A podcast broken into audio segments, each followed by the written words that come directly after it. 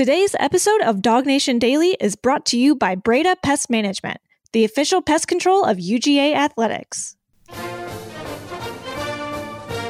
Presented by DawgNation.com. This is DawgNation Daily, the daily podcast for Georgia Bulldogs fans.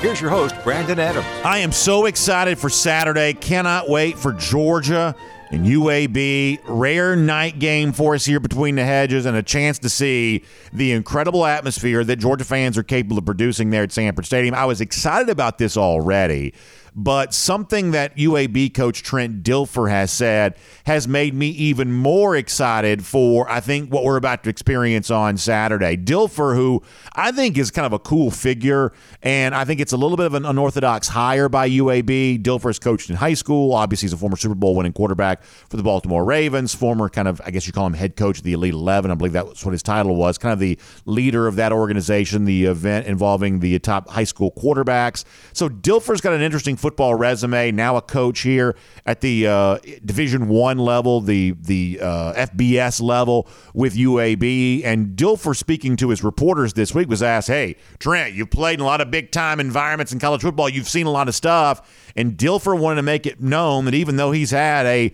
certainly long list of sporting accomplishments and had a long life in the sporting world in terms of what he believes his UAB Blazers team is going to kind of in, interact with on Saturday night, it's rarely been like this. I thought what Dilfer said was so much fun to consider, really, really cool, an amazing compliment to Georgia fans, and kind of a fun way to begin today's show. This is what Trent Dilfer said this week. I've never played anything like this. I've been to one SEC game. My daughter's being recruited at University of Alabama, and we went to the Ole Miss Alabama game. And to this day, I think the Kentucky Derby is the coolest thing I've ever been able to go to. Live sports.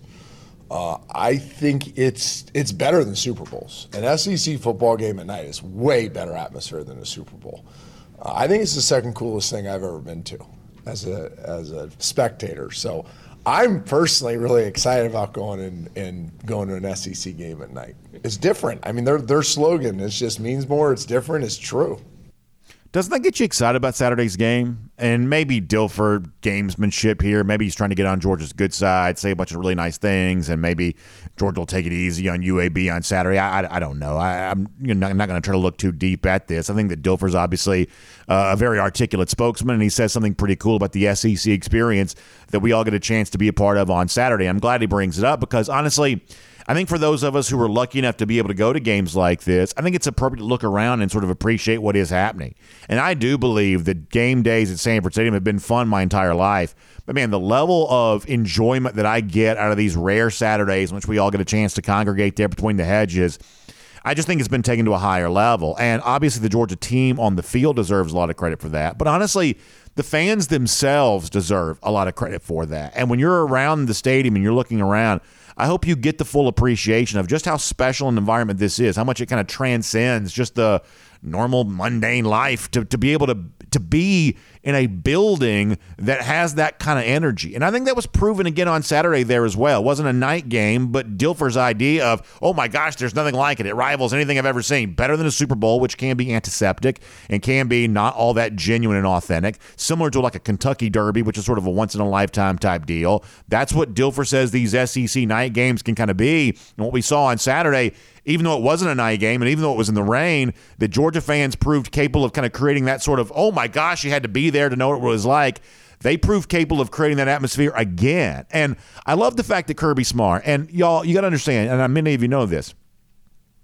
Kirby is a no nonsense dude, right? I mean, he's very, you know, nuts and bolts, meat and potatoes, whatever, like, you know, I guess analogy you want to use.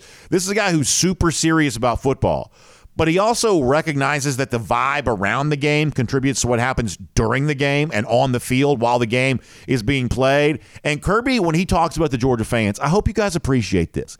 This is not the lip service thing of, oh, I just want to thank the fans. Guys, you guys are great. Thanks a lot. Like, there's a way to do that that doesn't really mean very much. There's a way to do that that doesn't really, you know, uh, you know, you know, seem all that authentic. But that's not what Kirby says, y'all.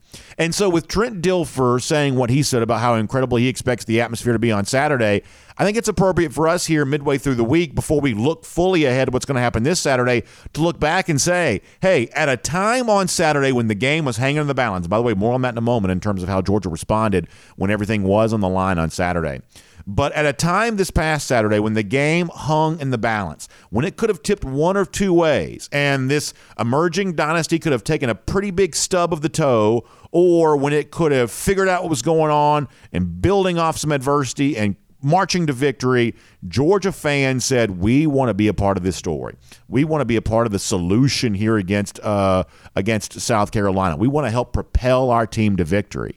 And honestly, Kirby Smart, to his credit, after the game on Saturday, was more than happy to give true, genuine, sincere credit right where it deserved that the momentum that Georgia built in the second half of this game was propelled in part by the fans in the stadium who, as Smart said, never gave up about Georgia's chances of getting back and winning this game. So, in light of what Dilfer says about what he expects to see this Saturday, let's remember what we all saw this past Saturday. This is Kirby Smart. You know, the momentum in the second half was, was created, number one, by the offense having a really good possession in the second half, but the, the fan, I think the fans and the feeling of that that that uh, momentum is a powerful thing.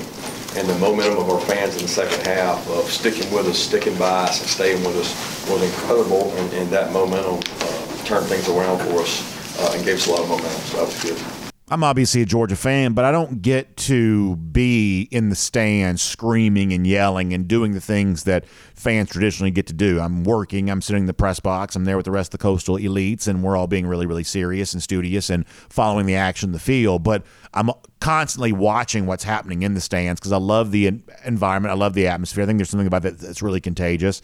And I think when Kirby Smart says what he's saying there, he's giving you an incredible gift. He's making you feel a part of it. You know, sports fans, we've liked to sometimes use the phrase we. We think about our favorite team. We, you know, hey, we got to go out there and win this game, or we got to do this, we got to do that. Kirby Smart, in so many words right there, is giving you the freedom to consider yourself part of the team. He's giving yourself the freedom to say, hey, when Georgia accomplishes something, we all play a role in that because we, the fans, have a chance to if we're lucky enough to be in the stadium, produce the kind of atmosphere that makes a comeback more likely, that makes, you know, building momentum a little easier to do. Kirby Smart very graciously says to all the Georgia fans, you are a part of this the same way the team on the field is trying to get this done. And on that same press conference going back to Saturday, after Georgia pulled away and won the game against South Carolina, Smart went into even more detail about exactly what fans did to make Saturday's win so possible. Let me let you hear Kirby Smart on this topic once again. It's awesome. Can't put it really into words. I mean, you, I felt it. I felt us taking over the game with the momentum of the fans, and it was like a steamroll, you know. And I think decisions you make as a coach, whether you're doing this, this, or this, you, that goes into your thought process because we got momentum. I don't want to lose momentum, so I'm not going to do something silly or stupid right here. Let's keep momentum going, and, and I think that becomes really important. So, one more small point on this, and then I want to move on because we've got a lot to do here today. Do you know how infrequently Kirby Smart uses a word like awesome? Like, awesome is not a Kirby Smart word to use, right? But when he was asked about the thing the fans did to make the third quarter of that game feel so ripe for opportunity for Georgia, Kirby's like, oh man, it's awesome. Like, that's not a Kirby Smart thing to say. And the thing that Kirby chose to call awesome after Saturday's game was not one of his players or one of his coaches or one of the things that happened within the framework of the program as we consider it. The thing that Kirby Smart, Smart called awesome after Saturday was you. You, the Georgia fans, for what you did on Saturday to create the opportunity that allowed Georgia to come back and win that game. You deserve a lot of credit for that. Kirby Smart clearly gave it to you. Trent Dilfer says he expects Saturday's game to be better than the Super Bowl, the second best, the, the second best thing all of sports environments. That may be slightly hyperbolic, but maybe not too far off either. And on Saturday night, I expect it to be really, really cool there as well. We don't get very many chances to be between the hedges for a fun Georgia game. Saturday night, not a great opponent, admittedly. Uh, UAB's pretty wretched right now but a great atmosphere, almost certainly. And I can't wait to see how Georgia fans step up to the opportunity to create a really, really loud and crazy atmosphere for a rare night game there in Sanford Stadium. So that is good stuff. Now, let me transition and talk about something completely different. Um, I think sometimes perspective is important. And I think one of the things I notice having done this job for as long as I've done it is is that hey, we love college football. We talk about college football, we argue about college football. We think this, you think that, we go back and forth. That's just the nature of the beast. That's how we show our appreciation for the sport that we all love. But one of the things I kind of notice sometimes is is that the magnifying glass we all have for our favorite team, in this case the Georgia Bulldogs, certainly blows things up much bigger than other people have a tendency to look at this. And that's true for both the good things and the bad things. We live, as I like to say, kind of inside the bubble of DawgNation. And when things are really good for Georgia, we blow that up so big. And sometimes when things are not quite so good for Georgia, we have a tendency to probably blow that up and make it also bigger than it probably actually is there as well. And sometimes the perspective from kind of outside the bubble of DawgNation, from like so 10,000 feet or somewhere like that, sometimes the clarity that's gained from zooming out a little bit is kind of an important thing to go and consider. So I want to sh- highlight something here for a moment. And we've talked about this guy a pretty good bit over the course of the offseason. It's Rece Davis. And Davis has been famous on this show because a lot during the offseason, Davis was going around making his case that mighty Michigan was going to be the number one team in college football, and it was not going to be Georgia. Now, you might think, given the fact that Georgia through three games, has not exactly looked as great as its last two national championship teams, at least through the first quarter of the regular season here. You might think someone like Rece Davis would be ready to step up and say, See, I told you so. I told you mighty Michigan was better than Georgia. I told you Georgia had its problems. I was right. I, I told you before the season began, Georgia wasn't number one. You might think that's what Rece Davis was saying right now. But this week on an ESPN show, I guess it was a podcast, on an ESPN podcast, Davis has actually done a little bit of an about face that he's actually seen a lot from Georgia, Saturday's game in particular, that he actually likes. So this is important perspective here that some of us have seen some stuff from Georgia through three games we're a little concerned about. We think needs to be corrected. We think it needs to be fixed. But we're zoomed in very closely because of how much we love Georgia football someone who's not zoomed in quite as close, someone who has a little bit of a zoomed out perspective on Georgia, perhaps we should maybe consider his perspective on this because a former UGA critic now sees a lot he likes with the dogs. Rece Davis now says he's got Georgia as his number one team. This is interesting. It's from Rece Davis this week. Take a listen to this. I changed my number one vote in the AP poll from Florida State to Georgia. And you say, well, why Georgia? You had Georgia behind Michigan. Uh, Florida State won. They didn't look impressive. They were fortunate to escape against Boston College. When Georgia was challenged, Georgia shifted gears and basically said, nope, not going to happen. So when I was evaluating Sunday morning how to rank the teams, how to stack them up, who do I trust to do that? Who do I trust now to totally finish the deal? Uh, Georgia, South Carolina's, you know, a solid team, not a great team. So it's not like a big accomplishment. But they played great in the first half, and Georgia just slammed the door in the second. Now, I don't play that because Rece Davis's opinion is the be all end all for college football, nor do I play that because Davis is saying something so complimentary about Georgia. My purpose in playing that is hey, a lot of us have been very zoomed in on Georgia as of late. And to be honest with you, the response to the game against South Carolina, I would say from within DawgNation, has been more negative than positive. Well, here is Davis saying, actually, I see some things that I like. Actually, Georgia, who I wasn't quite so sure was my number one team, now I think they are. And I think it's important for Georgia fans to possibly consider the idea that maybe Rece Davis is right and that maybe some of our you know, harping on, you know, some of the imperfections with Georgia, specifically on the offensive side of the ball right now. You know, maybe those are all issues that can be rectified as the season goes on. And maybe what we actually saw from Georgia is the kind of team that's perhaps poised to take that next step, working to get better, working to improve, and working to be ready for the moments that truly matter. Because it's not just Davis right now who's perhaps having a more favorable appraisal of Georgia than some Georgia fans do. In fact, some of those folks out there that don't have a dog in the fight, that don't have any kind of fan interest, we would presume, they are also you know, looking at Georgia pretty favorably right now, too. And these are the particular college football observers that are willing to put their money where their mouth is. I thought this was inter- interesting from Circa Sports. I'm going to show you this on the screen. Circa Sports is a sports book. And when you look at, you know, betting on Georgia here right now for the game against UAB on Saturday, uh, apparently there are some big bets rolling in on Georgia right now, so much so that according to Circa Sports, that one of the biggest line movers for them has been Georgia for this week. Within the last 24 hours, we find out that the Georgia UAB line, which opened with Georgia as a 37 point favorite, is now Georgia at a 42 point favorite for the game on Saturday. Now, some of that's because UAB truly is wretched. As we told you yesterday. They were down 42 3 at one point to Louisiana Lafayette last week. But also, some of this is hey, Georgia has a 37 point favorite in a game like this. The betting public out there saying, we think Georgia's actually undervalued. So, Rece Davis, a former critic, says, actually, based on what I saw against South Carolina, I think Georgia should be number one. Bettors who are willing to put their money where their mouth is, they get financially punished if they're wrong. They also look at this and say, we kind of like Georgia here right now. We think they're ready to break out in this game against UAB on Saturday. Now, who knows who's right and who's wrong, but I do think the perspective is important to consider. That even though Georgia fans have had a little bit of a harsh evaluation at times from some of what they saw from their team against the Gamecocks, people who are a little bit less emotionally involved seem to be a little bit less harsh in terms of their overall uh, evaluation. So, what is the real Georgia? What is the true Georgia?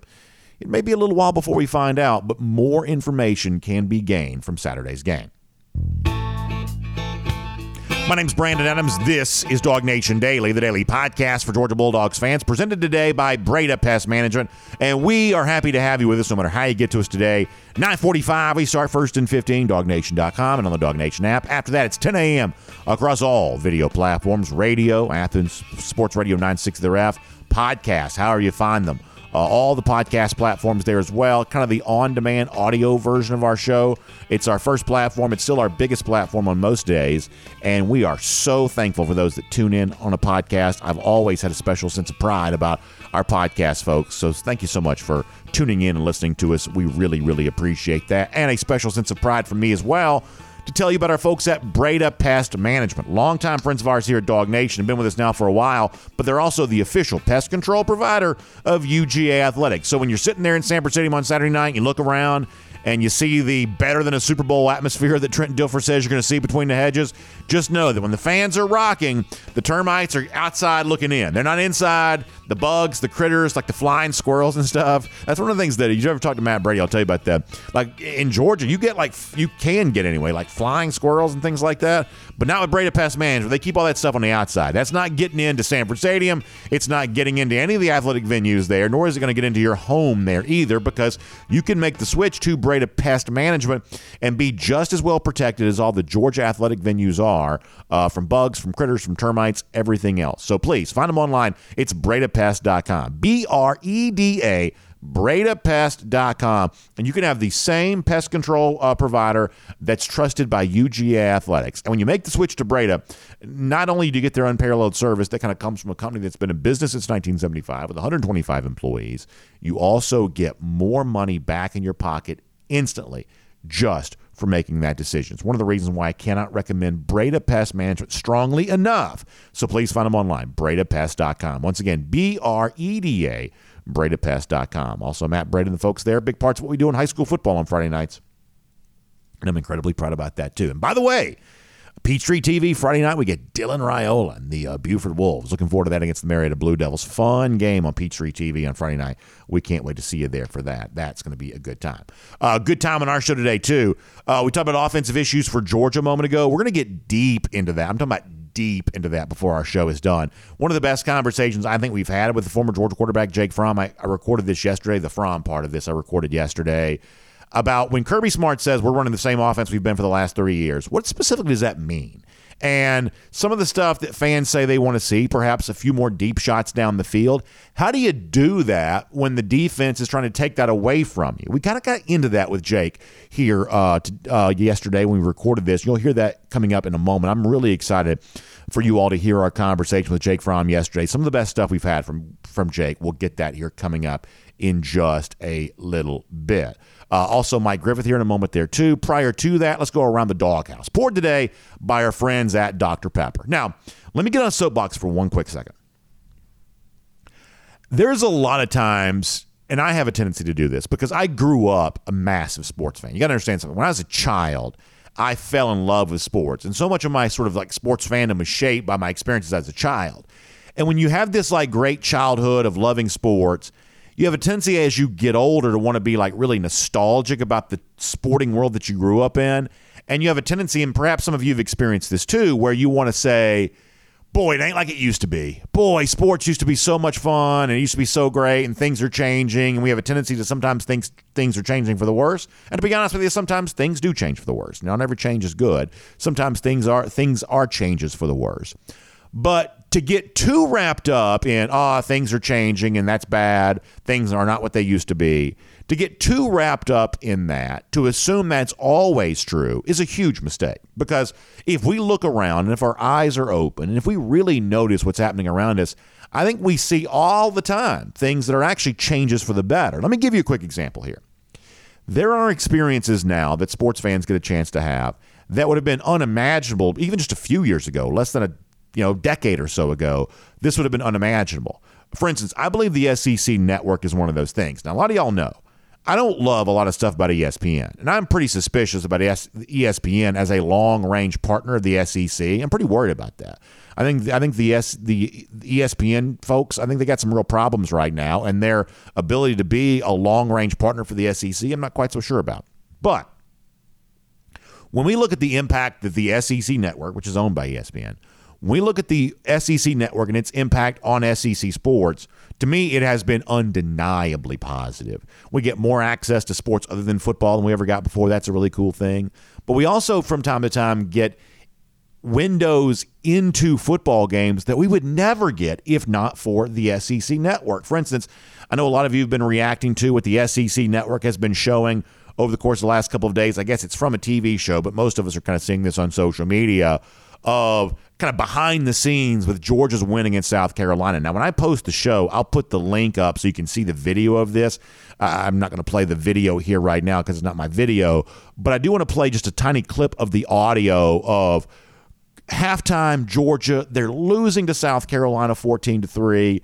You've got, you know, Javon Bullard, he steps up and speaks. Cedric Van Pran-Granger, he steps up and speaks. Jamon Dumas Johnson's challenging the team. And then Kirby Smart steps up and speaks too. And the thing that a lot of folks are going to find fascinating about the Kirby Smart speech at halftime is, especially if you're watching the game, you're like, Kirby's going to lay into these guys at halftime, and Georgia's going to come out kicking the door down of the uh, locker room to get back on the field, and they're going to rip South Carolina's head off. But that's not what Kirby Smart did at halftime of the game on Saturday. And we wouldn't know about this if it wasn't for the SEC network. A really cool thing that sports fans here in 2023 get a chance to enjoy. Let me give you a couple of seconds here of Smart from halftime on Saturday, perhaps a little bit different version of Kirby than you would have expected to see. This is halftime from South Carolina. This is what we train for. This is what we work for. This is who we are. We sat right here and we had, we had an identity game against Missouri on the road. You know what? It was very similar to this. It was very similar to this. It was sloppy. It was nasty. It wasn't pretty. It wasn't pretty. And then we came out and we found a way. We always said it would not be pretty. Here's the goal for the second half. We're going to get about six possessions on offense. Six possessions, y'all got me? Including the first one. We're going to score on four of them, okay? They might score once more on defense, but that's it. You understand? And we're going to win the game. We're going to come back in here and have a good time and figure out how we can get better. But this is what I need. This is what I need. Anybody listening? Uh, uh, uh, we need to win one moment at a time. So the video actually gets better. I'm only playing a short clip. The get the video actually gets better from there. I just want to give you a brief taste of this and like, how incredible is that, right? Like, I could sit there and listen to a great motivational speech from a coach with that music underneath. I could do that for hours. I could do that for hours. And just like as you're working out or you're going through your day, I mean, I just sort of get you fired up. But that's not Kirby peeling paint off the walls. That's not Kirby saying, I want you to eat. Or that's not Kirby, you know, saying some of the stuff that he said at the halftime of Florida, you know, a, a couple of years ago. This is not expletive filled. This is not, you know, this is not the most intense version of Kirby Smart. And I think that's a very interesting choice that Smart makes there. Now, we've also got some sort of, I guess, rumor mill stuff as it relates to some of this. I'm going to show you this tweet on the screen. It comes from a guy who works for a I guess you it like an NIL type outlet known as the Players Lounge. His name is J.C. Shelton. So Shelton relays this on Twitter, which I still call it. Some of y'all call it X. Uh, Kirby Smart told Georgia running back Jacob Hardy, that's a walk on, uh, why he didn't tear into the players at halftime versus South Carolina. Here's the quote from Hardy about what Kirby told him. Um, he says, Oh, I was about to tear y'all up. But right before I walked in, a sports psychologist for us walked up to me and said, Don't get on them. Y'all got this. Just go and uh, play it play by play. So that's what J.C. Shelton, who works for the Players Lounge, said. Jacob Hardy, a, a walk on running back, said that Kirby Smart told him. So that's like three layers of hearsay, if you get my point, in terms of all this. Now, it's worth pointing out our next guest, Mike Griffith, asked Kirby Smart about that on Tuesday night, last night. Smart kind of denied, or, or at least did not Smart did not seem to know what he was talking about there on that. So apparently Kirby Smart disputes the the idea that a sports psychologist convinced him not to do what Jacob Hardy said that he did. So Smart's recollection of that's perhaps a little bit different. But last night, Smart did talk about the kind of different halftime message than some people sort of thought that it would be. And once again, this is really interesting. Smart's idea about not screaming at them, not giving them the I want you to eat style version of Kirby Smart, uh, which we've heard in years past, but a little bit more measured, calm take on this. This is Smart's explanation for why he did it that way, and this is from last night. I have varying messages at halftime. I mean, it just depends on how we're playing, what's going on, if we're playing with emotion, not playing with emotion. I mean, there's a lot of decisions to go into how you approach it. Um, at that time, I don't know what good getting on was going to do. So I have no idea if a sports psychologist told him that or not. If Smart came up with that on his own, I probably don't even really care all that much. It seems like it was the right choice, though, right? Especially if you watch the full context of the video what Smart said and the you know take it moment by moment and you know win play by play whatever it was that uh, that Smart chose to say it seems like it was the right choice. And the idea of a coach and admittedly I do think we just completely overrate the role that motivation plays in terms of how games are won and lost. I think coaches are very comfortable having that conversation and I don't oftentimes think it reflects the actual truth what's happening on a football field. So I do think motivation is slightly emo- overrated but just because it's overrated doesn't mean that it doesn't matter at all. And it clearly is a factor in how games are decided, especially when you have to dig deep and find something in you that you don't know that you have when you're losing a game. The feeling around a game that you're losing is totally different. You've got to completely find something new about yourself in a situation like that. So Smart says, Hey, I vary my message. Sometimes maybe it is appropriate to get on you and yell at you and get you fired up. Other times it may be appropriate to kind of calm you down and get you ready to kind of emotionally go out there and relax and do what needs to be done on a per play basis. Either way, Smart seems to be very good at kind of knowing what works in specific moments. And obviously, Saturday it worked out really well for Georgia. And a huge credit to the SEC network for the great job they did of kind of laying out that full story for us to all see it's about as fascinating as anything you're getting a chance to experience and the kind of cool access that we sometimes get now that we years ago did not used to get. That is around the doghouse. And it's poured today by our friends at Dr. Pepper. And of course, college football being back and we're in the midst of the season right now. Y'all know how much we love that. And you know how much I love Dr. Pepper there as well. I'm so proud of the fact that my favorite soft drink is such a big part of college football. I don't think there's any you know, organization, company more connected to college football than our friends at Dr. Pepper are. So when you're getting ready to enjoy game day this upcoming weekend, stop by your local Kroger, wherever you shop for your groceries, and get your own case, your own hookup with Dr. Pepper, Dr. Pepper Zero Sugar, the brand new Dr. Pepper Strawberries and Cream, whatever option you want, get ready for that to enjoy on game day because it's rich, it's flavorful, it truly is, as we say around here, the one fans deserve. So make sure you try yourself some Dr. Pepper here for game day here this weekend. It's great to have Dr. Pepper as a part of Around the Doghouse here today. Now, before we are done on today's show, I told you this. We have probably the most interesting conversation today, perhaps anyway, that we've had with Jake Fromm. That's coming up. Jake getting really into some of the offensive issues for Georgia, the concerns, what's real, what's not, what matters, what doesn't, from the perspective of someone who's been in that role. And Jake will also give us some really candid insight on what it's like to be under the microscope the way that we have a tendency to put, you know, quarterbacks and coaches and things like that. Jake will give us some very candid stuff on that here coming up in just a little bit there as well. Also, there are some fascinating rumors out there as it relates to the Alabama quarterback situation. This thing is not slowing down anytime soon. The Alabama Ole Miss game on Saturday fascinating for a number of reasons.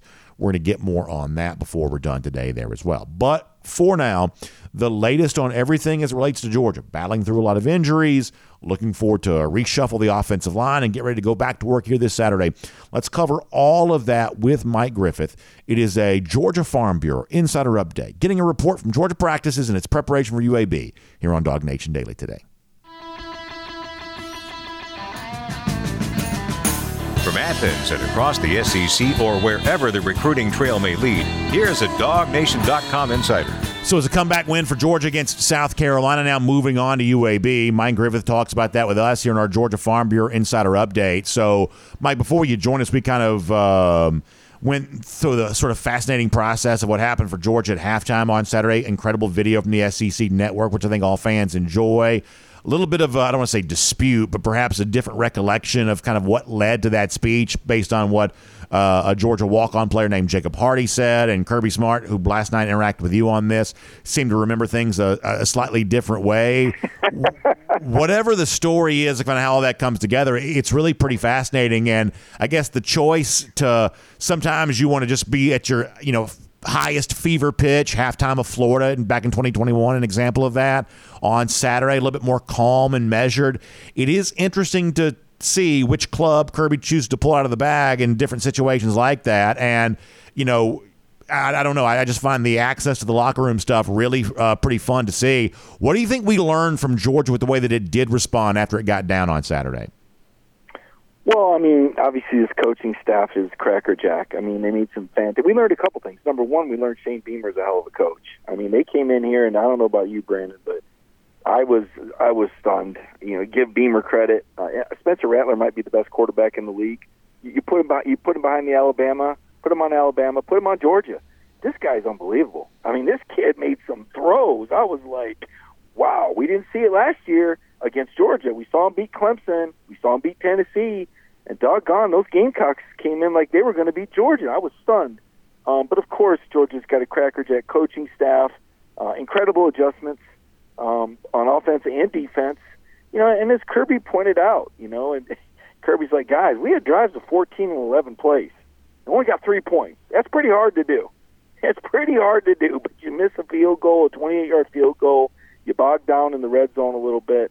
Um, you know, in Kirby's mind, it, it, the game wasn't as lopsided as maybe it felt, or it wasn't as dire as maybe we felt it was. Um, you know, but that team had to focus and regroup and and come from behind, and it probably wasn't the worst thing in the world. I think that you know you grow from those adverse situations, and when you go through battles together, and you know you go through tough. I mean, I think about you and I working together. Think about some of those late nights that we've worked together sure. on road trips and games and projects that we've had to do together and you do enough of them together and you got confidence, you know, like this riverboat cruise. I don't know what the hell's going to happen on the Tennessee River, Brandon, but I got confidence we're going to find a way to get that boat back to shore and be at the game because of everything we've been through, right? Because we've got that experience. Well, now this team has got some experience together and I think it can be a galvanizing experience in the long run. No, I think that's an interesting way to say that. Obviously, Kirby made reference to the Missouri game. That would have been the version of that from a year ago. And I think the only point that I've made this week and tried to make this week about the South Carolina game, Mike, is is I'm not all that interested in kind of like the why of what's going on with the Georgia offense right now in terms of well it's this guy's fault or if it's this thing's fault, you know, you know, lack of possessions, whatever else. I'm not I'm not necessarily all that willing to diagnose like why something is true. I just simply want to point out the what here, which is moving forward. You know, Georgia needs more explosive plays. They need more of kind of those big home run type things that were the hallmark of this offense the last couple of years because when you have possessions, you want to make the most out of them.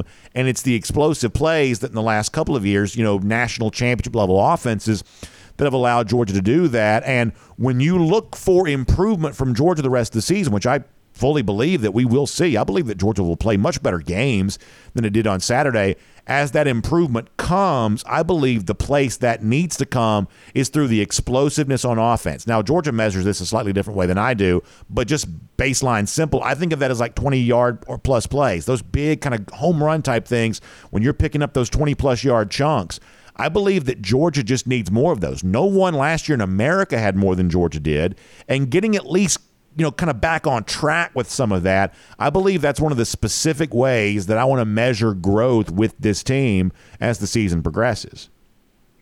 Well, I think Stetson Bennett provided a preview and some insight for us at the championship celebration, and when he said that it's the X's and the O's and not the Jimmy, or excuse me, when he said it was the Jimmys and the Joes and not the X's and the O's. You know, we'd all lauded Todd Monken as a genius. Well, those X's and O's that he pulled have been around for a long time, and he'd coached many other places without the same sort of success. And I would tell you that's the difference in the offense right now. It's the players, not the plays. You know, Ladd McConkey's not out there. Okay, Kenny McIntosh is in the NFL. Darnell Washington is in the NFL. Uh, Stetson Bennett, uh, you know, is with the Rams in their organization, the guy that can extend plays and do some things in the red zone. It's different players. You don't have a first round left tackle anymore protecting the blind side. You've got a third time starter that we saw, not a third year starter. And an injured Brock Bowers looks a lot more like Clark Kent than Superman these days, dealing with this groin. You give Brock Bowers seven catches last year, Brandon, he'd have about 154 yards and two touchdowns. Know, this year, seven catches, 54 yards. Dom Lovett, seven catches, 56 yards. They're not killing people on the. They're not breaking the tackles. They're not running away from anybody. They're not getting no. Arian Smith, four years in the program. He what? He one catch for five yards. I mean, I get it. Rara Thomas is new, but you know, Arian's been the program four years. You know, so the, the, this development that we hear about, um, it's the players. You got to have better. Daijun Edwards, he's a nice player. Don't think he's going to be on your fantasy football team anytime soon. He's not James Cook. You know, he's not DeAndre Swift. Um, you know, he's he's a decent runner, but he's not. Dillon Bell's been a wonderful surprise. My goodness, give him the ball twelve or fifteen. I love that guy. But it's the players. It's, it's the players. It's not the plays. Like Kirby said, it's the same plays that are being called, but the players aren't executing with the with the certain level of expertise. You know, Oscar Delp's come a long way, but he ain't blocking like Darnell Washington did. I can tell you that. So you know, these guys have to grow. They get experience and as Bobo goes, you know, working under what Kirby tells him, because Kirby controls run pass ratio, personnel, you kind of figure things out and say, all right, let's evolve. Who are we? How is Georgia going to do it? And and let's let's think this too. You know, Stetson had the benefit if he had two or three series where he crapped out, that defense was forcing three and outs too. He's back on the field in a minute. This defense isn't doing that. I mean, they're, good, but they're not as dominant as they've been. So it's it's going to be a little bit more of a grind. It's going to be a little bit more hard work. I think you got one more blowout, one more scrimmage here to work some things in, and it's going to be a battle at Auburn. And it's going to be tough against Kentucky. You get a vacation there with Vandy and a bye week, you beat the Gators up pretty good. And then it comes the final exam in November. Uh, one of the things that has been talked about a lot this week, and rightly so, is the really, really growing injury list for Georgia right now. And a lot of these are you know names that matter. Marius Mims, a uh, a very important player in this Georgia team. Lingering issues when it comes to running backs. Javon Bullard sounds like you know he's still uh, you know a little bit of a ways to go here. And in the case of Ladd McConkey, boy, that really does seem like that's going to be a lingering thing here right now. Um, I think this is the kind of thing that you know obviously Georgia's not going to use this as, as an excuse but it is an issue. It's an issue to be dealt with here right now, and there's a lot of shufflings of the deck going on. It seems like right now that that you can't deny the impact that the injury report seemingly is having on Georgia here at the moment. No doubt. And shuffling the deck, Brandon. I you scared you were going down a road with a reference there I didn't like. But the, the shuffling the shuffling of the deck uh, is is listen, the Kendall Milton injury is huge. You know, we, we all thought that Kendall I, I I shouldn't speak for everyone. I thought that Kendall was going to have a thousand. You know, this was going to be a guy. This was going to be his breakout year. You know, we've been waiting. This was going to be it. He was going to be healthy. Things were going to work out. This was going to be a bell cow. Uh, this was going to be a guy that was going to do huge. You know, and he goes down. Oh my goodness. Well, Branson Robinson's a guy we saw emerge at the end of last year, and we thought, well, he'll be okay. Well, now he's not there. You know, and then we had hopes. We'd heard in fall camp that Andrew Paul was coming along, and we all were impressed with him. And well, now he's not there either. So you're really left with Daijun Edwards, Dillon Bell, and Cash Jones. and their storylines, you know, are great. But and you know, if you're going to line them up and pick in the backyard, I I'm not sure how those guys would rank among some of the best running backs in the nation, right? So that's a problem. And then the Ladd McConkey is just like you said, that's huge. You know, Ladd is super explosive. Um, first team All SEC pick with good reason, good to see. Uh, but I, he's he's really the straw that stirs the drink. I mean, you get a guy like that that can take the top off, and defenses have to worry about him, and that just opens everything up underneath for everyone else. So you know, you, you hate to say it, but you look out there and you say, "Man, Donnie Mitchell sure would be nice to still have him. Maybe even Jermaine Burton. Some people might argue that, but Jermaine's leading Bama, um, and you measure them against your transfers. And I think Lovett's coming along maybe not quite as explosive as I thought he would be, but some of that has to do with his usage. And uh, you know, we're starting to see some things out of Rara, but you know, you need to. I mean, he was Mississippi State's leading receiver, so I think there's still room for growth. I think Georgia will get better as the year goes on. That's one thing Kirby's teams always do. But in trying to understand what's happened, I think it comes down to some of those really key players, like Kendall Milton, like Ladd McConkey, uh, being out right now. It's our Georgia Farm Bureau Insider Update with Mike Griffith here on DawgNation Daily. And of course, when it comes to your auto coverage, your home coverage, maybe perhaps life insurance, you want more than just an insurance policy. You want the people that you're working with to kind of understand about your life. Well, there's no better way to have the understanding of the things that you need specific for your life than people who are living life much like you are right here in the state of Georgia. We always say when it comes to Georgia Farm Bureau that they're always the home team. What we mean when we say that is is their agents, their volunteers, you know, the, members, they're right here in the state of Georgia doing life just like you are here in our great state. They love college football the same way we do.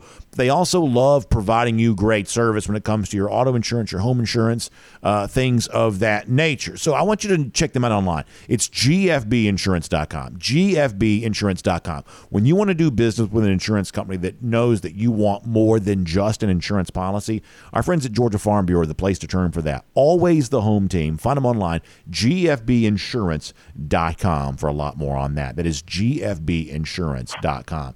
Mike, I want to finish with this here today. I think for me, one of the biggest challenges that Georgia's currently facing here, and it's been talked about, but I think it needs to be talked about more, is what's happening along the offensive line, both in terms of the fact that Amarius Mims is injured, but also from the standpoint that I don't know this offensive line yet has been quite as dominant as I expected it to be. I thought this was going to be one of Georgia's best strengths thus far this season. That probably up till now hasn't necessarily been the case here. So I'm curious for you with Mims sideline now for at least a few weeks, you know, how would you advise Georgia in terms of is it Blaske or Truss at tackle? Is it uh, you know Dylan Fairchild getting a longer look here at the guard spot? As Georgia's kind of moving some pieces around here to try to figure out who its best five is with the five guys they have healthy right now, how would you advise Georgia to do that? Depends on the matchup you know, and it you know really does. Obviously, this week we're going to get to see a few different lineups up front, and they're going to get to experiment and, as Kirby said, see what the five best are. Um, I, I'm not, I'm just not sure, you know, where this Georgia offense is going to end up, and so much of it, and that sounds like a cop out, Brandon, but I want to see what happens when Ladd McConkey comes back. I, look, you, you take any you take any great receiver out of any offense at any level you take a, a go-to guy, right? You know, um, take Christian McCaffrey away from the 49ers or or my good? Well we've seen the difference in what it you know Brock Bowers you know maybe you know being a little bit more banged up looks like compared to when he's healthy. It changes the dynamic of a team when a guy goes out that's that special. And if but if Georgia's going to have to you know run the football I was impressed with Dylan Fairchild at guard and and Xavier Truss. I heard a lot of people say that. Uh, they thought that the run game really kind of kicked in a little bit. But when it comes to pass protection, um, you know, Mims was really good there. And, and I don't know, maybe Blaske's the answer and Truss back inside. So it kind of depends on, you know, what the identity is and what's tricky about Georgia. Um, it's kind of a luxury. It's a good problem to have. Is that the offense changes from week to week? They're kind of a chameleon. You know, they kind of decide. This is the way Kirby wants it, right? Because he knows it's really hard for defenses – to get dialed in. You know, Trent Dilfer was talking about that. It's like playing in the NFL. You know, every week you're you know you you're playing a team that that could have a lot of different personalities because of the personnel and the level of expertise and and coaching. And what is Georgia this year? Are, are you, you know, good question for you. Is this a passing team or is this a running team? Um, Kirby will tell you those short passes are mimicking a, a run, but that's not the downhill game we're used to. So I, I think Georgia's identity continues to evolve. What are they really good at? Um, you know, right now they're still trying to do what the other team's bad at. How are they going to match up at Auburn? What's Kirby going to do there on the road, hostile environment? Uh, to me, that's going to be a fascinating scene to see how Carson Beck handles that. And one other thought I'll leave you with, Brandon. You know, with the inability to run the ball in a conventional manner, does this make you want a quarterback that runs it a little bit more? Could we see Carson Beck do a little bit more of that? And if you're Kirby Smart, how much work do you give Brock Vandagriff and Gunnar Stockton, just in case? Do you bring those guys in uh, in the third quarter like you did in the first game? Because you kind of brought them in a little later against Ball State. So I, I don't know. I, my my ears are perked up and my eyes are wide open. It's still an undefeated number one ranked team, and everything's there for you. Um, but seeing Georgia down 14-3 at halftime was I, I got to admit, it was a little sobering. It was a little bit of a reminder just how tough this league can be. And if you're just a little bit off, you know, missed field goal or red zone issue, next thing you know, uh, you're down quick in this league. Mike, good stuff. We appreciate you being here as part of a Georgia Farm Bureau Insider Update. We'll look forward to reading more from you at dawgnation.com. And I'll uh, see you in Athens on Saturday. Look forward to it. Thanks, Brandon. Let's take a look around the rest of the league. This is SEC Through. All right, so we're going to have Jake Fromm here coming up in a minute. We'll get more into some of the stuff that's going on with Georgia. Really good insight from Jake on that here coming up in just a couple of minutes. Prior to that, though, let's go cruising around the SEC courtesy of Royal Caribbean. And boy, one of the things I'm excited about is that DawgNation cruise coming up in April of 2024 going to be on board Allure of the Seas. It's an Oasis class ship. So what that means is our DawgNation cruise this year going to be bigger and better than it's ever been before. Not only do we have more specially themed DawgNation events, but also it's the entertainment and the special dining and all the cool bars and lounges that a larger cruise ship like the Allure of the Seas gives us a chance to provide. I'm about the Aqua Theater on the back of the ship. That means you're watching the high diving show and stuff like that, which you're amazed to even know can take place at or the very special neighborhoods like the Central Park to go along with the Royal Promenade and the the boardwalk area, which is like being Coney Island. It's like when you're doing all this stuff, you almost forget you're at sea uh, because the ship is so big. It's got so many various options. It's one of the reasons why we want you there. Jessica Slater's a great travel agent. She's got a website for you, royaldogs.com. You can go to it and you can be a part of our DawgNation cruise. And then Jessica can also tell you about the really cool stuff as relates to the port we're sailing out of Port Canaveral and another Oasis class ship. In fact, the newest Oasis class ship, Utopia of the Seas, which debuts in July of 2024. And this is the thing I'm so excited about because I love the commitment that Royal Caribbean is making for fun, family oriented vacations that are kind of like the three, the four night deal going out of Port Canaveral. For those of us here in the Atlanta area, that's the most convenient port to get to. And you know, putting the nicest, newest Oasis class ship in Port Canaveral for the three and the four night sailings is just a really cool thing. And starting in July, that's what's going to be going down. So Jessica can tell you all about that. Call her 770 718 9147. That's 770 718 9147. Or email her jslater.dreamvacations.com for more on that. All right, let's talk here a little bit about some of the stuff happening around the SEC. And this is the portion of the show where I probably am going to be just a little bit of a hypocrite because like one of the things that I try to be careful about is is I don't run with every Georgia rumor that's out there because, you know, we thankfully have built a little bit of a platform here. We got a you know good sized audience each and every day. You can't just go out there and just sort of run with every nonsense thing that happens because you know that, that hurts you in the long run to do that. You got to be pretty careful.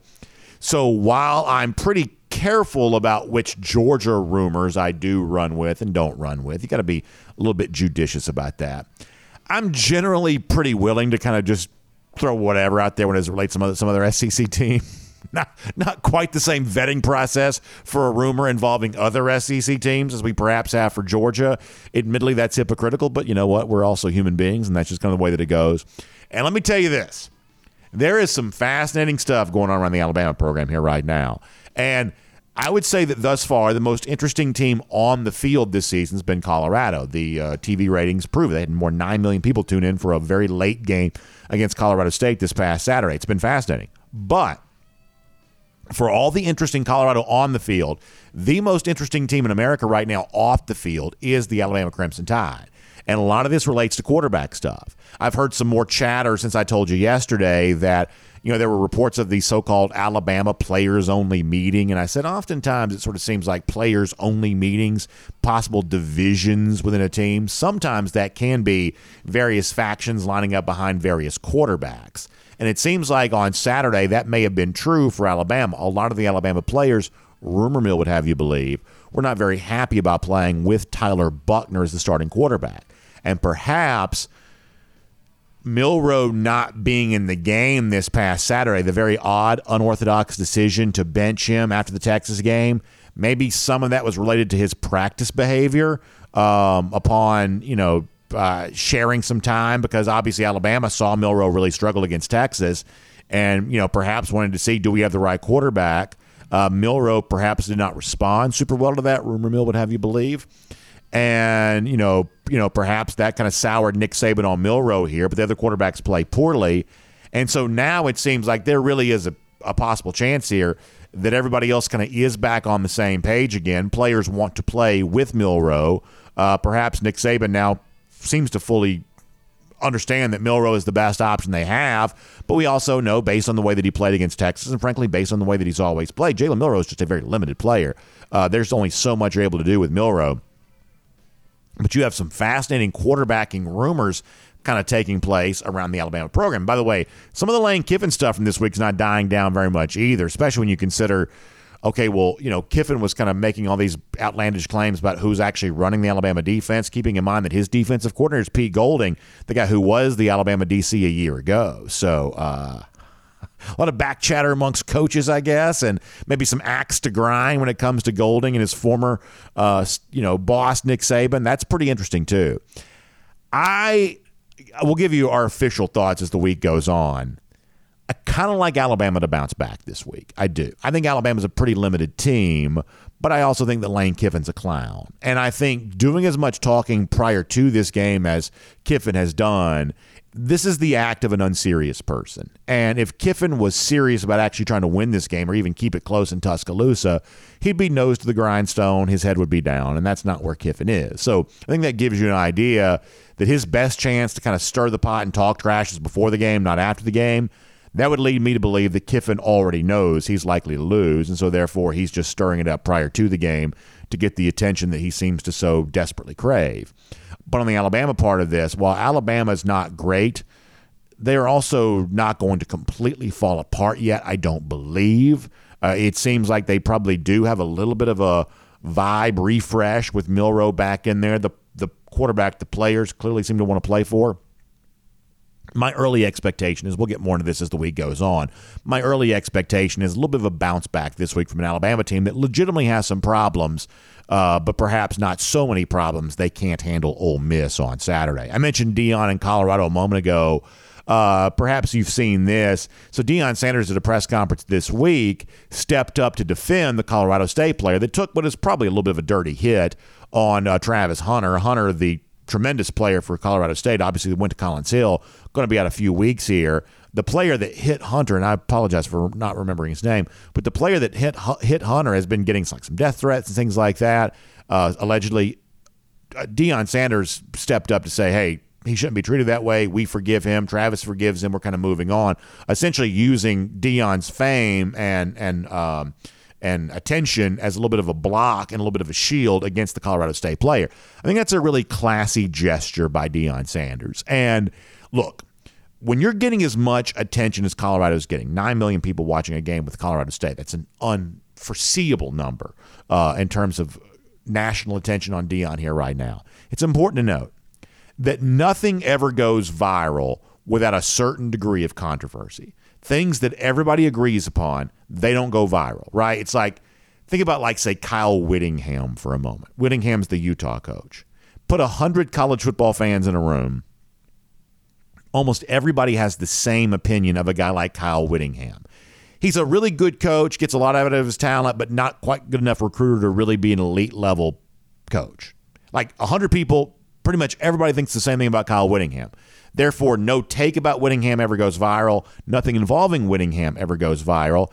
he is a coach that everybody agrees on. There are some coaches that just sort of they are what they are, and there's very little controversy around them, and so therefore they never go viral. In Deion's case, he's gone incredibly viral. Huge ratings for ESPN's College Game Day. The Rock was there. A big ratings for a very late night game, and nothing ever goes viral without um, a certain degree of controversy around it, right? So some people, the glitz, the glamour, the flash, that's a little too much for some people. But keep in mind, that in addition to all of that, there's also a lot of substance with Deion. Deion has a lot of, I guess I'll just call it this way, a lot of working class sensibility. Deion has a lot of sort of homespun logic that seems to make a lot of sense to a lot of people. Now, he may kind of put it in a little bit of a glitzy, glamorous package, but a lot of what Deion is selling is sort of old school coaching stuff. And that's one of the reasons why I think Deion has been as popular as he's been and gotten as much attention as he's gotten. Now, I still think the real story there is Shedeur Sanders more so than even Deion. But uh, Deion's popularity is explained in part because he's kind of combining two things that don't always seem to go well together, which is sort of a glitzy, glamorous, you know, gilded, uh, you know, persona with a lot of like sort of homespun logic, working class sensibilities. It's a very interesting, uh, I guess, sort of cross section of ideas that Deion seems to be putting out there right now, which is one of the things I sort of find pretty fascinating. I was going to give you some more thoughts on some of the other big games coming up this weekend. Uh, I'm running a little bit late, though, so let's go ahead and get into this because I thought it was a great conversation. We'll make that cruise around the SEC courtesy of Royal Caribbean. Without further ado, I want to get more into a really, really good conversation as a part of a Kroger Fresh Take with Jake Fromm. A lot on kind of where the Georgia offense is at this particular point and an evaluation of the current Georgia starting quarterback from a guy who's had that job before. You're going to like this from Jake Fromm right now here on DawgNation Daily. And here on DawgNation Daily, time now for a Kroger Fresh Take as we get ready to talk to the former Georgia quarterback Jake Fromm here today. Uh, Jake, appreciate your time. Thanks for being on the show, and uh, hope that you are doing well. Yeah, doing great, Brandon. Thank you for having me. Well, obviously, uh, good to have you on the program. And, you know, it's been a hot topic here the last couple of days because obviously, you know, we have a tendency to dissect everything that happens with this Georgia football team. How they played Saturday against South Carolina, a lot of chatter in particular about uh, the quarterback, Carson Beck. I'm not sure how much of the game you got a chance to see, but how did you think that Carson performed on Saturday, and how did you think the Georgia offense around him also performed? Yeah, I mean, I think it's the uh, the tale of two halves. Um, we were actually traveling to Denver. I got to watch the first half, uh, which wasn't so great, and we took off back and then watched the second half uh, later. But I mean, just two completely different. Uh, I mean, offenses really what it looked like. I thought the defense played really well.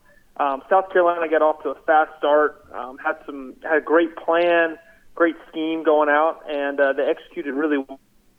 Drive. Um, but you know, from the offense, it's just it, it looks like they're just so close. It's just one third down that holds them short, or or one drop ball, or one just missed uh, deep throw, and it's they're so close to to really firing on all cylinders. But at the end of the day, they're still putting up points.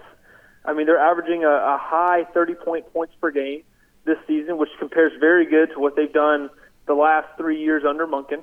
Um, I mean, so they're, they're they're right there. Um, thought Carson played a lot better uh, in the second half. Yeah, it was raining, so they thought they threw a lot of swing passes left and right, um, and then was very conscious about their shots they took uh, deep. Which, but they they ended up hitting a few. Um, but I, I think they're close. I, I, I'm not fretting yet, um, but we would love. I think we would all love to see yeah. them come out to a little bit of a faster start. I joked about the fact that we all have a tendency to sort of dissect all this so heavily and look at it in such a magnified way. I mean, you've obviously lived in that pressure cooker here as the Georgia starting quarterback. Like, how tiring does that get? And obviously, you loved your time at Georgia, and Georgia fans loved you, but you know how it is. I mean, it's like we make a huge deal out of all this kind of stuff. It's one of the reasons why I have a job, right? It's like everybody makes a, a very big deal about everything that happens with Georgia football. And like you know how tough is it to live under that microscope the way that you once did the way that georgia players are right now? Yeah i mean it's it's tough. I mean when you're all, when you are the quarterback at the university of georgia all eyes are on you. Uh, everybody's waiting on you to to go and make a play and take this team to the quote unquote promised land and, and win another national championship. That's the goal. That's the expectation. Um, and that's now the standard that they've built um, there at at georgia. So it's um it, it's tough. Uh, there's a lot of weight on your shoulders, um, but I, I think what they're what you kind of see them trying to do through the offensive plan is try to take a little bit off his plate um, and just just let him play kind of free and easy, and to just let him go complete balls. And and I, I think they're close. I, I don't think Carson's doing a bad job by any means, but um, I think the guys around him can help can help him a little bit and, and make a play here and there. So one of the things that's been kind of a continual theme here this season is getting off to a little bit of a slow start. You mentioned the first half on Saturday against South Carolina, and it's only been three games, so perhaps this is just a coincidence, kind of a random occurrence, but slow starts have been an issue in each of the three games here thus far. Do you think there's perhaps a specific reason for that, or do you think that's maybe just something that's happened and there's no larger meaning behind all of it? I think it's because the identity of the team is still yet to be determined. They don't. Uh, they're still trying to figure out who they are, what they are. You know, what do you go back and and rely on when you have a, a short third down? You know, is it a is it a certain receiver? Is it a running back? Is it hey man, it doesn't matter. We're to just go behind this offensive line and we're to go get two three yards. It doesn't matter. Um, so I, don't, I think the the identity is still yet to be determined, still up in the air, and I, I think they're just trying to figure it all out of, of who exactly they are as an offense. So one of the things that kind of gotten some attention this week is Kirby Smart on Monday said because fans have this perception, well, things are different now because Todd Monken's no longer here. And Kirby said this week that Georgia is still running the exact same offense that it's been running for the last few years. And for some fans, you know, the question they might perhaps ask in response to that is, well, how come it seems so different? So, Jake, I'm hoping you can help us all kind of make sense of this for the fans who are trying to kind of sift through this and make sense of this here right now. When Kirby says this is the exact same offense, what maybe specifically does he mean by that, and why is it that some fans would have the perception that, well, at least the results seem a little bit different right now, if not the actual operation of it seems different? Why do you think there's such a disconnect between what fans sometimes think they see and what Kirby Smart would say that he sees, especially on an issue like this? Yeah, um, yeah, I want to try to be very you know, delicate, you know, saying this. I mean, the the offense is there. It's the same X's and O's. Um, I, I mean, obviously the the first thing you got to go is the play caller. And I don't want to put anything on on Bobo. I love Bobo, but I mean, you know, I, I think it's just an even more impressive of how impressive uh, Monken was. He was he was dialing it up, man. He just, just he seemed like he had everybody's number, and it was always the perfect play call at the perfect time. Um, and then two, I you know just kind of felt maybe last year with Stetson, they just kind of hit a few more of these deep shots and yeah. were able to to get it, get things rolling a little bit early and kind of get the juices going. So I, I think a, a little bit of those two things, and then and then maybe not not quite as a, a dominant offensive line play um, early to, to kind of help Carson and, uh, with this running game too. So um, there's a little, little bit of everything, but I, I mean I 100 percent believe that it's the same offense. It's still the same X's and O's, still the same plays being implemented uh, each and every week, but but how you go about implementing them and then how you go about executing them too um, really plays a huge factor in uh, the execution part on Saturday. So Kirby was asked about Monday, something you brought up, kind of the absence of some of those you know shot plays, those deeper throws down the field. And one of the things that Kirby said in response to that is, well, if it's you know to use language that he would use like quarters coverages, or if there's a deep high safety or something like that, well, you can't just take a shot to take a shot. And obviously, as a quarterback, you know that better than anybody else. But for someone like me, who's not a former player, a former quarterback, and for maybe a lot of the folks who are listening, I think we're left to wonder well, gosh, how do you ever take deep shots then? Or, you know, if you only take what the defense gives you, then maybe you'll only ever have what the defense wants you to have, which are the kind of sort of small bites at the apple and not the kind of big explosive plays that really move you down the field. You know, Jake, as someone who makes decisions like this on the football field all the time, how do you balance the fact that the defense is trying to take the big throw away from you from the standpoint, well, if all you do is always just check down, then you may have a drive that eventually stalls out because you need those explosive plays to really put yourself in the end zone. As a quarterback, how do you balance that?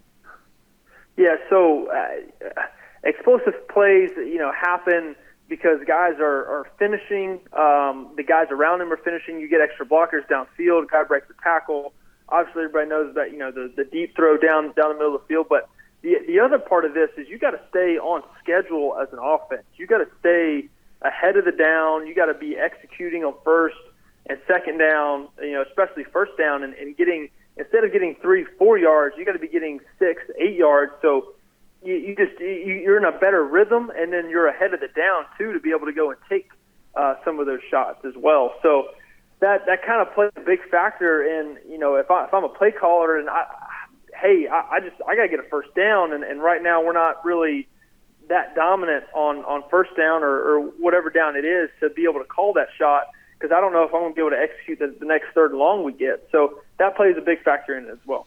It's our Kroger Fresh Take with Jake Fromm, the former Georgia quarterback, here on DawgNation Daily. And of course, when you're thinking about getting ready for uh, game day and having the kind of money you want to spend on the tailgate items you need and the time you want to enjoy all the football that's on, one of the best ways to get more money back and more time back is with the brand new membership opportunity from our friends at Kroger. It's called Kroger Boost, and right now you can try it for free for 30 days when you go to Kroger.com slash boost. You get more money back because they're going to give you twice the fuel points when you're saving on the stuff you're already buying there at Kroger, and you can take advantage of free grocery delivery, things like that. A really convenient way to give yourself more money back, more time back to enjoy this football season. Try Kroger Boost right now online at kroger.com slash boost for more on that. That's kroger.com slash boost for more on that. So, Jake, in a couple of weeks, Georgia's going to see a team that I'm presuming you've seen a pretty good bit already this season. It's your brother's team, the Auburn Tigers, and it's on the road. And it seems like a lot of this right now, even the South Carolina game on Saturday,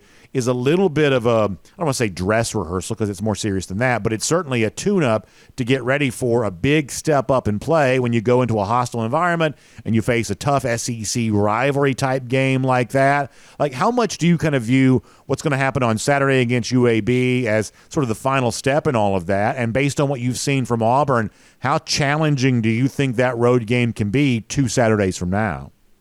I mean, I, I think it can definitely be a big challenge for them because if they start slow again on the road, uh, I mean, you don't have that extra environment factor to, to help get you back on rhythm and back on schedule. Um, so that that could definitely be a, uh, a tough test, and uh, it's going to be interesting to watch the the nonverbal communication going on the road, being able to communicate. Um, you know, e- either in in the loud circumstances or be able to use signals, all, all the different things. So be firing on all cylinders as an offense, and um, man, I just you know I'm just hoping for a fast start.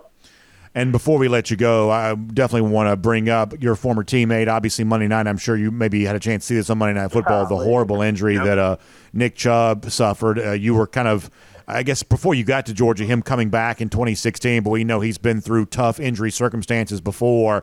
How much does your heart, as just a football player, but also a former teammate, how much does your heart go out to a guy like Nick, who everybody seems to love, and obviously inspiring to so many of us because of the way that he plays the game, now forced to have to go through another very, very serious injury recovery?